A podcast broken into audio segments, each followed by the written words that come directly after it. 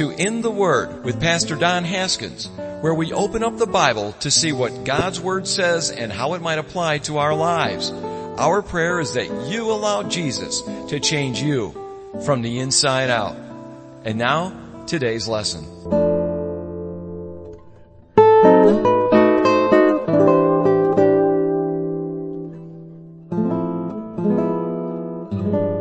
Ephesians chapter 3. Each chapter in Ephesians kind of builds upon the chapter before it, which shouldn't take us by any surprise because that's typically how something, how a letter is written. But uh, in this case, Paul is building a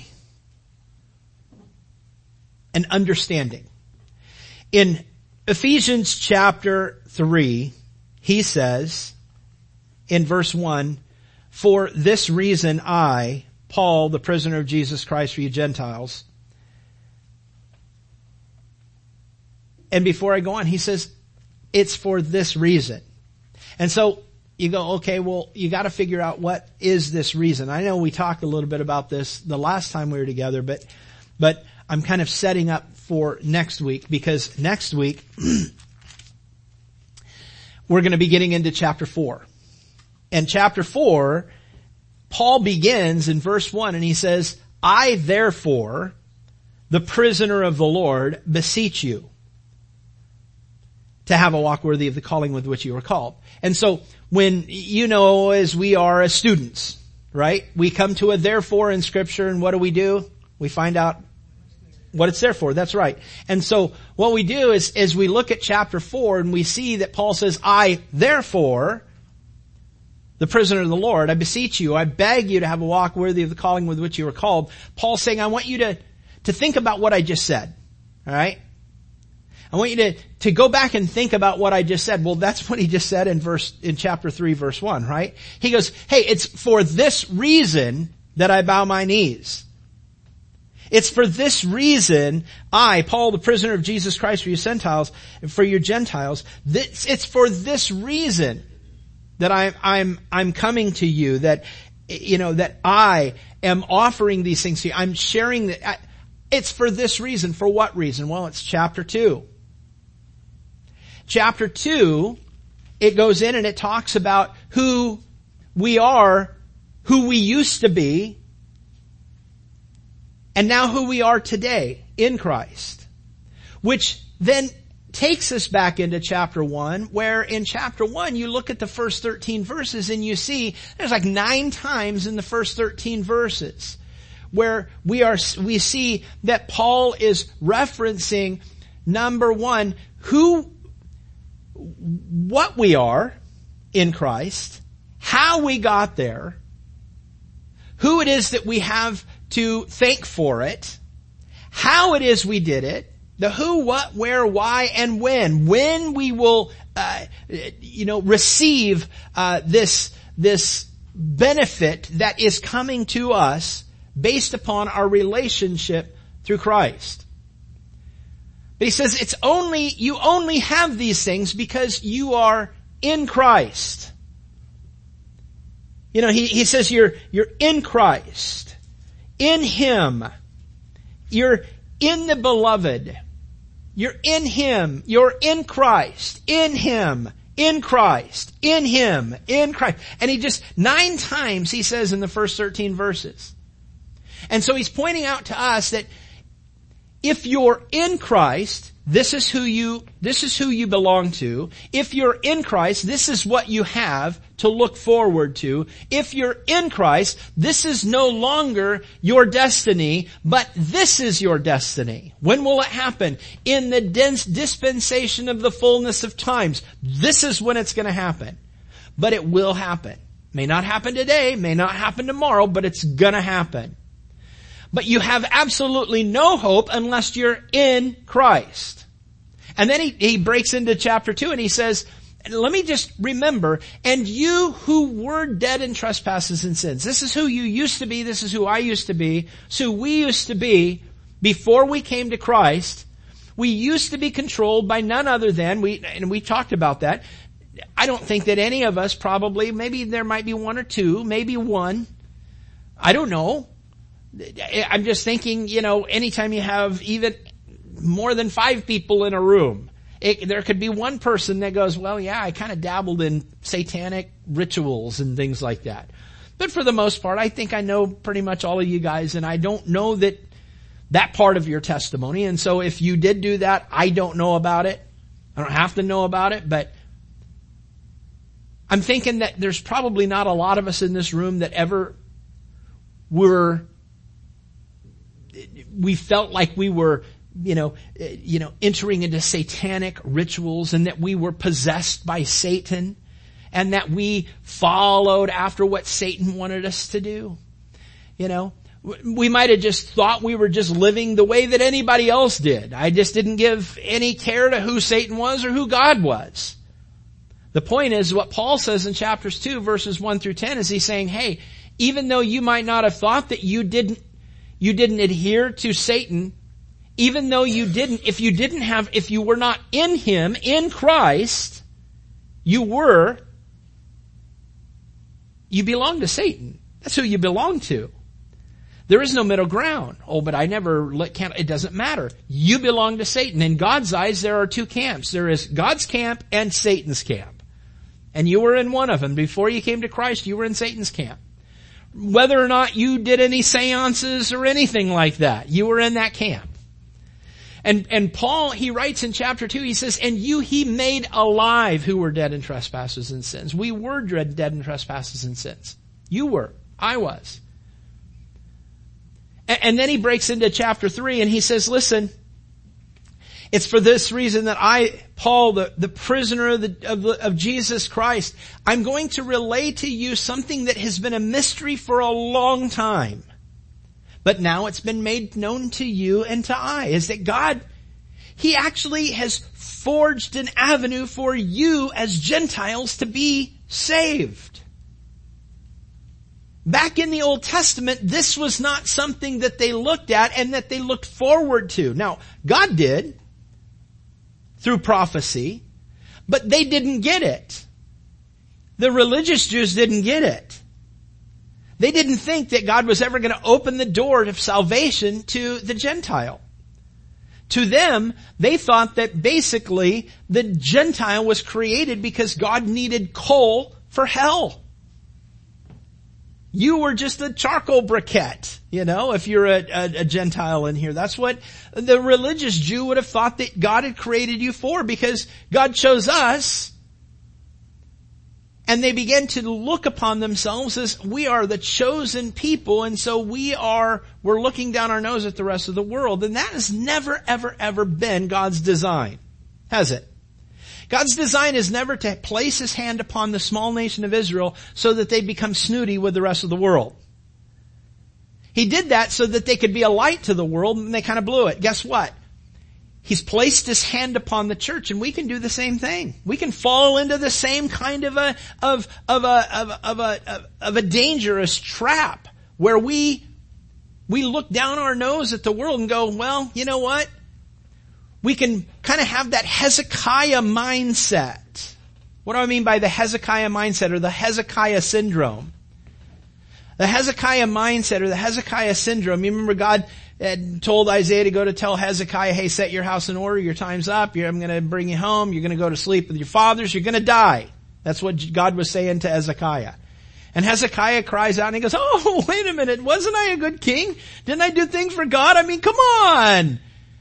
I'm such a young guy. I, I could, there's more to live. There's more to life. I, I mean, really, do I have to? And God told Isaiah, hey, go back and tell him I heard his, I heard, I heard his, I heard his heart. And I'm going to give him 15 more years. But let him know that when he's gone, some very, very, very perilous times are going to come upon his kids and being the very thoughtful, loving father that Hezekiah was, Hezekiah said, well, as long as there's peace in my days, that's horrible. That's not a loving father. As long as it's peaceful while I'm alive, who cares what happens to those guys? And when I say that we can sometimes as a church have the Hezekiah syndrome, we might look at the world around us and go, you know what? Live it up because you're going to hell. Live it up because this is as close to heaven as you're ever gonna get. Ha ha! Man, I can't wait to see you toast. And, and sometimes we get the wrong picture of what God ever designed us to be. You see, that's who Jesus Christ came to die for and to give himself for. Cause that's the same world. That was, that was the same mindset that Jesus came to save. And he did that because he saw that that mindset had no hope. He said, it's for that person I'm going to come. I'm going to give my life. And if that person repents, if that person turns, I will save him. Not necessarily, he's, he's not, he didn't come so that he could go, ha ha, you're gonna die and ha ha, you're gonna die. He came because it says that God so loved the world that he gave his only begotten son. Not just the elect. And I know that there's very hyper Calvinistic mindset, you know, uh, that, that looks at that. And, and, uh, they, they, they look at, at this mindset that says, well, God knows who He's gonna choose and those are the people that He died for. That's not what the Bible says. The Bible says that He died for the world. And I believe when the Bible says that He died for the global mankind, He did it to make an offer that was genuine to any and all who would come. And, and so, so here's the thing. If Jesus has a picture, a broad picture of the world saying, I want the world to be saved, should we not also as Christians have that same mindset? And that's what Paul's trying to get to here. He's saying, guys, do you understand how blessing, and, and I know, I've gone over this, I know a lot of times, gone over about how, you know, the door has been opened for the Gentiles and that the mystery has been revealed, that the, that salvation has come to the Gentiles. And I know you hear me say this over and over and over again. I, I it's hard to articulate it to us in this day and age because this is all we've ever known. This is all that we've ever known and so maybe we don't appreciate it as much as if we were living back in that day. To the Gentiles then, they're going, what, are you kidding me? Are you kidding me? I get to have peace with God? It was a huge thing. And God help us when we look at salvation as being something of, hey, it's owed to me, or eh, this is what I've always done. I've always been. Have you, have you ever been around a person like that? Maybe you're one of these people. Hey man, when did you get saved? I don't know. I've always been a Christian. Well, I mean, like when, when did you, I mean, did you, I grew up in a Christian I, I've always been a Christian. Yeah, eh, but, but I mean, do you, when you say that, what, what do you mean? What do you mean by that? You mean that because you grew up in a Christian home, you think that you're going to just automatically be given access into heaven because you were brought up in a Christian home? No, you've got to make a choice yourself. When did you get saved? When did you have, when did you personally come to a place where you bowed your heart to God? When was the time in your life when you understood what we just did here today in communion? When was it in your life that you understood that Jesus Christ died for you and you only? You, per, not you only, but you personally. Where you appropriated God's love to you, you accepted that. You have asked Him to be your Lord, your Savior. You've asked Him to come and cleanse you of your sin. And if your answer is, well, I, you know, I, have always prayed, I've always done this, I've always done that because this is just a home. And I, I'm glad that we have Christian homes. That's awesome. But if we haven't taught our kids, if we don't teach the kids that they have to make a decision on their own, and it's a hard thing. I know my son's struggling right now in his own faith. It breaks my heart. I'm a pastor and I, I wish I could just take my brain out slam it into his ear and let him see. And I can't. And it's one of the hardest things as a pastor to do is to sit back and sit there and go, how can you get up and teach people when you, you got a son that struggles in his faith? He's going to have to make a decision on his own. It's like you do. It's like I do. It's like we all do. And Paul's showing us that if you make that decision, you're saved. You're saved. That middle wall of division that was between you and God, He's torn it down. That's what He said in chapter 3, or chapter 2. Verse 14, He Himself, He's our peace. Jesus is our peace. He's made both one. He's broken down the middle wall of division between us and God. The benefit that we have. Paul says it's for this reason that I'm sharing this with you. If you're in Christ, you didn't used to be. If you're in Christ, here's the benefit that you have. You used to be a, belong to Satan, you don't anymore. If, here's the other thing. If you were a Gentile, guess what? It doesn't matter that you were a Gentile. What it matters is that you have a relationship with Christ. And all are one and at the foot of the cross. There is no unlevel ground at the foot of the cross. You're, if you're a Jew and you're saved, you're not better off than a Gentile that's saved. I got into that discussion one time over in Israel. I sat and eating lunch with a, with a Jewish believer, Rami, and an Arab believer, David, and myself and these two guys are sitting have, having a, a meal together and we're eating and I said, look at this. Three completely different background, absolutely, I mean, and two of you at odds.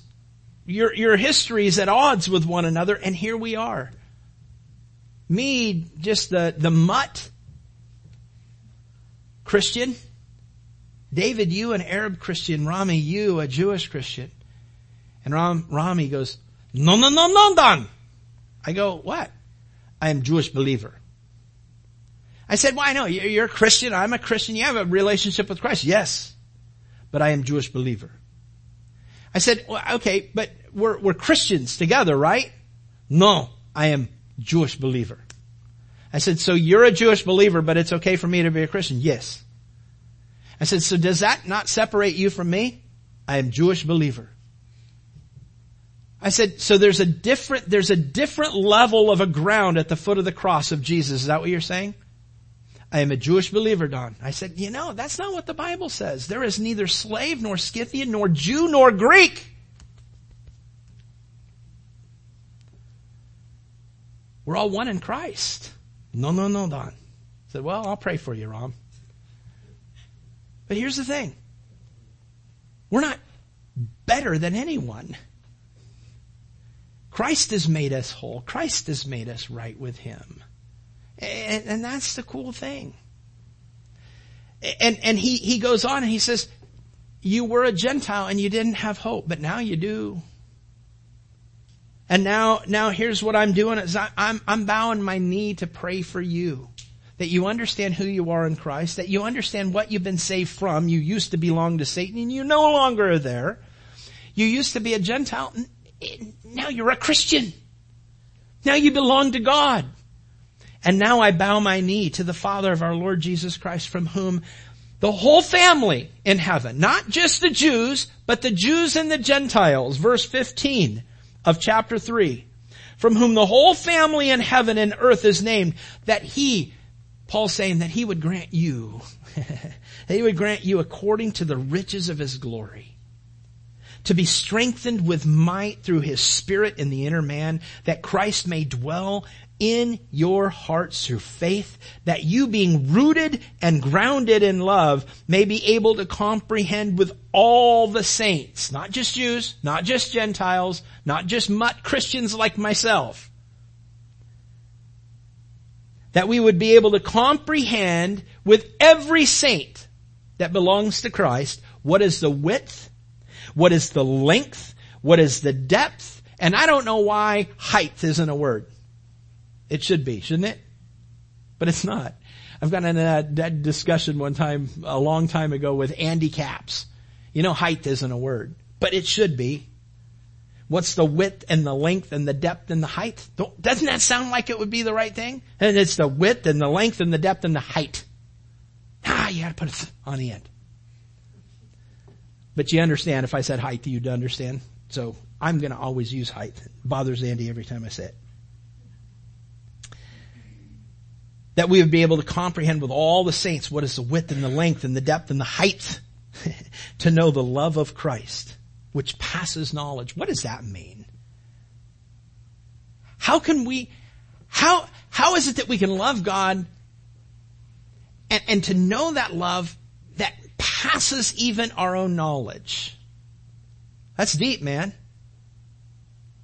And, and, and that's Paul's prayer for you. That's, that's my prayer for you. That's my prayer for me. It's Paul's prayer for you and me and, and even for himself. That we'd really truly understand every aspect of God's love for us. And, and, and, it's beyond our own knowledge, but you would know it. It's beyond what you can actually write down on a page. It's, it's, but that you would know it. That you would understand it. That you would forever be being understanding of God's love which passes knowledge, that you would be filled with the fullness of God, and now to him who is able to do exceedingly abundantly above all that we ask or think. Now I can think of a lot of things, abundant things. And Paul says, even what you think, I'm asking God even goes beyond your wildest imaginations. According to the power that works in us, to him be glory in the church by Christ Jesus throughout all ages, world without end. Amen. And this is where we get into next week. I therefore, the prisoner of the Lord, I beg you to have a walk worthy of the calling with which you were called. This is who you were.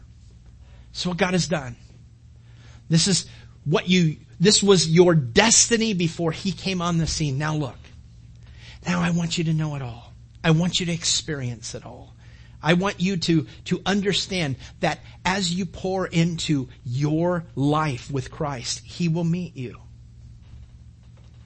You know, there, there was a, there was a, a lesson that I learned there in school just the other day, and I, I actually, there's so many different things that I learned in, in school.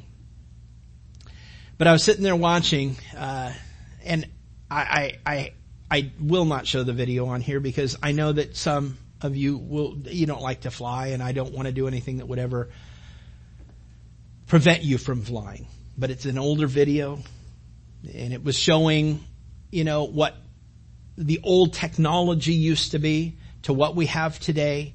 And, and, uh, it basically was a captain and a co-pilot, a captain and a first officer flying in an airplane in weather at night in another country and they're they're flying along and and they're they're putting the approach in their their you know flight plan you know in in their instruments.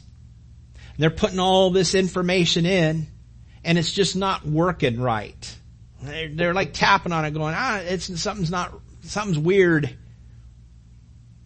And and they're just dialoguing back and forth but nobody is willing to say, it doesn't look right, let's stop descending. and they kept descending and descending. The, the, airplane was on autopilot. It kept coming down and kept coming down, kept coming down. And they were sitting there trying to figure out what had messed up on this thing, but they continued to come down. They were going to come down to 400 feet on this approach. And the thing is, is that there was a mountain between them and the airport. And within six seconds before they hit, the mountain became visible to them. And by that time, it was way too late. You could hear them say their last few words in there that weren't very nice words, but they were the last words that came out of their mouths. And, and there was a statement that was said after that that I thought, how appropriate for my life and, and for you too, but I, I'm going to more, more so appropriate it to my own life. And it's this. The airplane did what they inputted. Now the airplane's smart enough to not do anything like that, but when you override what the airplane says not to do, the airplane's gonna say, okay, okay. What I mean by that is here, here's the thing. When Paul says, have a walk, I'm begging you to have a walk worthy of the calling with which you are called. It's this, and I'm going to end with this. To have a walk worthy of the calling with which you are called, here's the thing. Input the right heading. Input the right coordinates. Input the right altitudes and the right air speeds. Input the right information into your life, Christian. But if you're inputting the wrong things, via, you know, out, you know, uh, be it uh, internet, be it phone, be it friendships that you know probably aren't the most healthy for you. Know that everything that we allow to come into our life is input that we're allowing. We're allowing. And especially when you go get on a computer or especially when you get on a phone and you start dialing things into your phone, typing things out and looking at things that you probably ought not to, you are inputting those things into your computer, into your life. And time after time after time, as a pastor, as Kevin and I will, will see, there is suffer, people suffer shipwreck. And they say, I don't know how it happened. I don't know how all this all came crumbling down. And you know what? You do, and I do, and we do. And we've got to come around with a, a, way to say it to where we don't so offend you that you walk away and never listen to us ever again. And the idea is, listen, and I'm saying, listen, I could say this to Kevin, and Kevin can say this to, the, to me, because you know what? I don't always input the right information, and neither does he. Him probably more than me. I'm just joking. I'm just joking. Here's the thing. We all struggle with sin. It's the input that we put into our life. What you put in is what's to come out. Don't blame the airplane.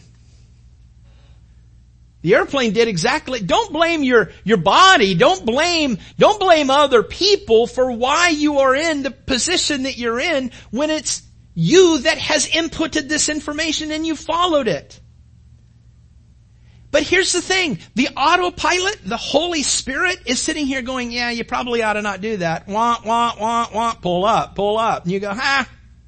Now in an airplane, just so you know, when that horn goes off, there's a big light that goes off on my, on captain's side and on my side. Wah, wah, wah, wah, pull up, warning, warning, you know, whatever, descend, you know, turn, whatever it's saying.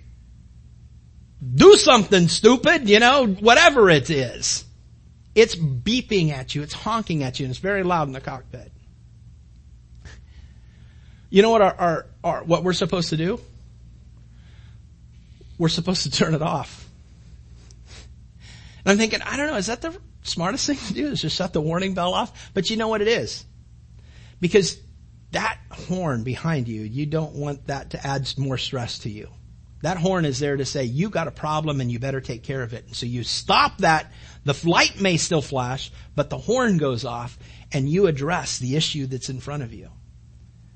And the thing is, is that sometimes the warning bells go off in our head. The warning bells go off in our hearts. And what do we do? We go up and we shut the warning sign off and we go, ah, I think I can continue down a little bit farther. I think I can, I think I can go a little bit farther. I think I can do it just a little bit more. And the next thing you know, life is in turmoil. My life is in turmoil. Your life's in turmoil. When in all actuality, you know what? When you were up at 10,000 feet, you could have inputted the right information. As you were descending, your warning system on the airplane kept telling you, don't keep going this direction because you're going to run into a mountain. We've got on the airplanes, they're called Ojibwas. enhanced ground proximity warning system, which basically it will tell you, hey, there's a mountain coming in front of you, dummy. Pull up. Here it is. I'm painting it on your screen in front of you. There's a mountain. Yep, now it's turning red. Now it's turning purple. Purple's not a good thing. You don't want to go towards purple. Purple is bad. Get away from it. Ah, if you silence it, you're going to hit it. And you know what? We suffer shipwreck. That's what Paul talks about it. He doesn't talk about aircraft wreck. What does he say? We suffer shipwreck. This is the same kind of mindset with a, with a, with a boat captain. If you disregard the proper input, you're gonna suffer shipwreck. And so guys, here's the thing. What we put into our life, what we allow into our life, that's called input. And your life is gonna track whatever input you put in there. You go, man, my walk with the Lord is just not eh, struggling right now. Well, can I ask you this? Where is your treasure? The, Jesus says there's a really, really cool heavenly economic verse that Jesus says. He says, where your treasure is, there your heart will be also. What is he saying? What's he saying? He's saying, if you pour your heart and your treasure into bad stuff on the internet, guess what? Your mind is always there. That's where your heart will be if you pour your treasure into this, guess what? Your heart's gonna follow. If you, conversely though, and if you do it right, if you input the right things, if you input the right things into your heart, er, into your life, and you pour your treasure into the right things, guess what? Your heart will follow that too. That's what your heart's gonna follow. You're not gonna struggle with the sin over here. You're gonna, you're gonna be able to be led in righteous ways. And, and so here's the thing, guys. I, that, that hit me.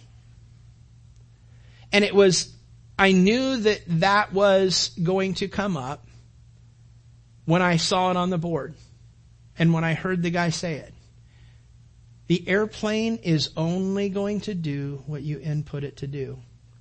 It's smarter than that, but it will never over, override what you tell it to do. And so if you tell it to crash, it's going to say, I don't want to crash. I don't want to hear, I don't want to hear you saying, I don't want to crash. So I'm going to silence the horn. And I'm going to continue on down this path. That's exactly what these two pilots did. The horns kept coming up. Womp, womp, womp, pull up, pull up. Chink, no, there's something wrong with these things. What's, what in the world's going on? Ah, come on down to 400 feet. Womp, womp, womp, womp, pull up, pull up, pull up. What in the world is going on? I mean, do you agree we're, we're on the path, right? I don't know. There's something, we gotta talk to maintenance about this. You got a problem? Pull up, man. Go figure it out up there. Don't, don't try to figure it out. Go up there because there's no mountains up there. You've heard me say it so many times. If you're in a boat, don't ask the pastor, how close to the rocks can I go before I hit them? Just, if you're in a boat, go out into the open water. You, you aren't going to hit rocks out there. Get away from the rocks. Those are bad. But here's the thing. Paul, this is what Paul's saying. I'm, I'm begging you, have a walk worthy of the calling with which you were called. This is who you were. You don't have to be that guy anymore. You don't have to be that woman anymore. God's made a way of escape. Now, utilize what He's given you. And I'm begging you, input correctly. Input righteousness. Input good, righteous, holy treasure. For if you do, your heart's going to follow.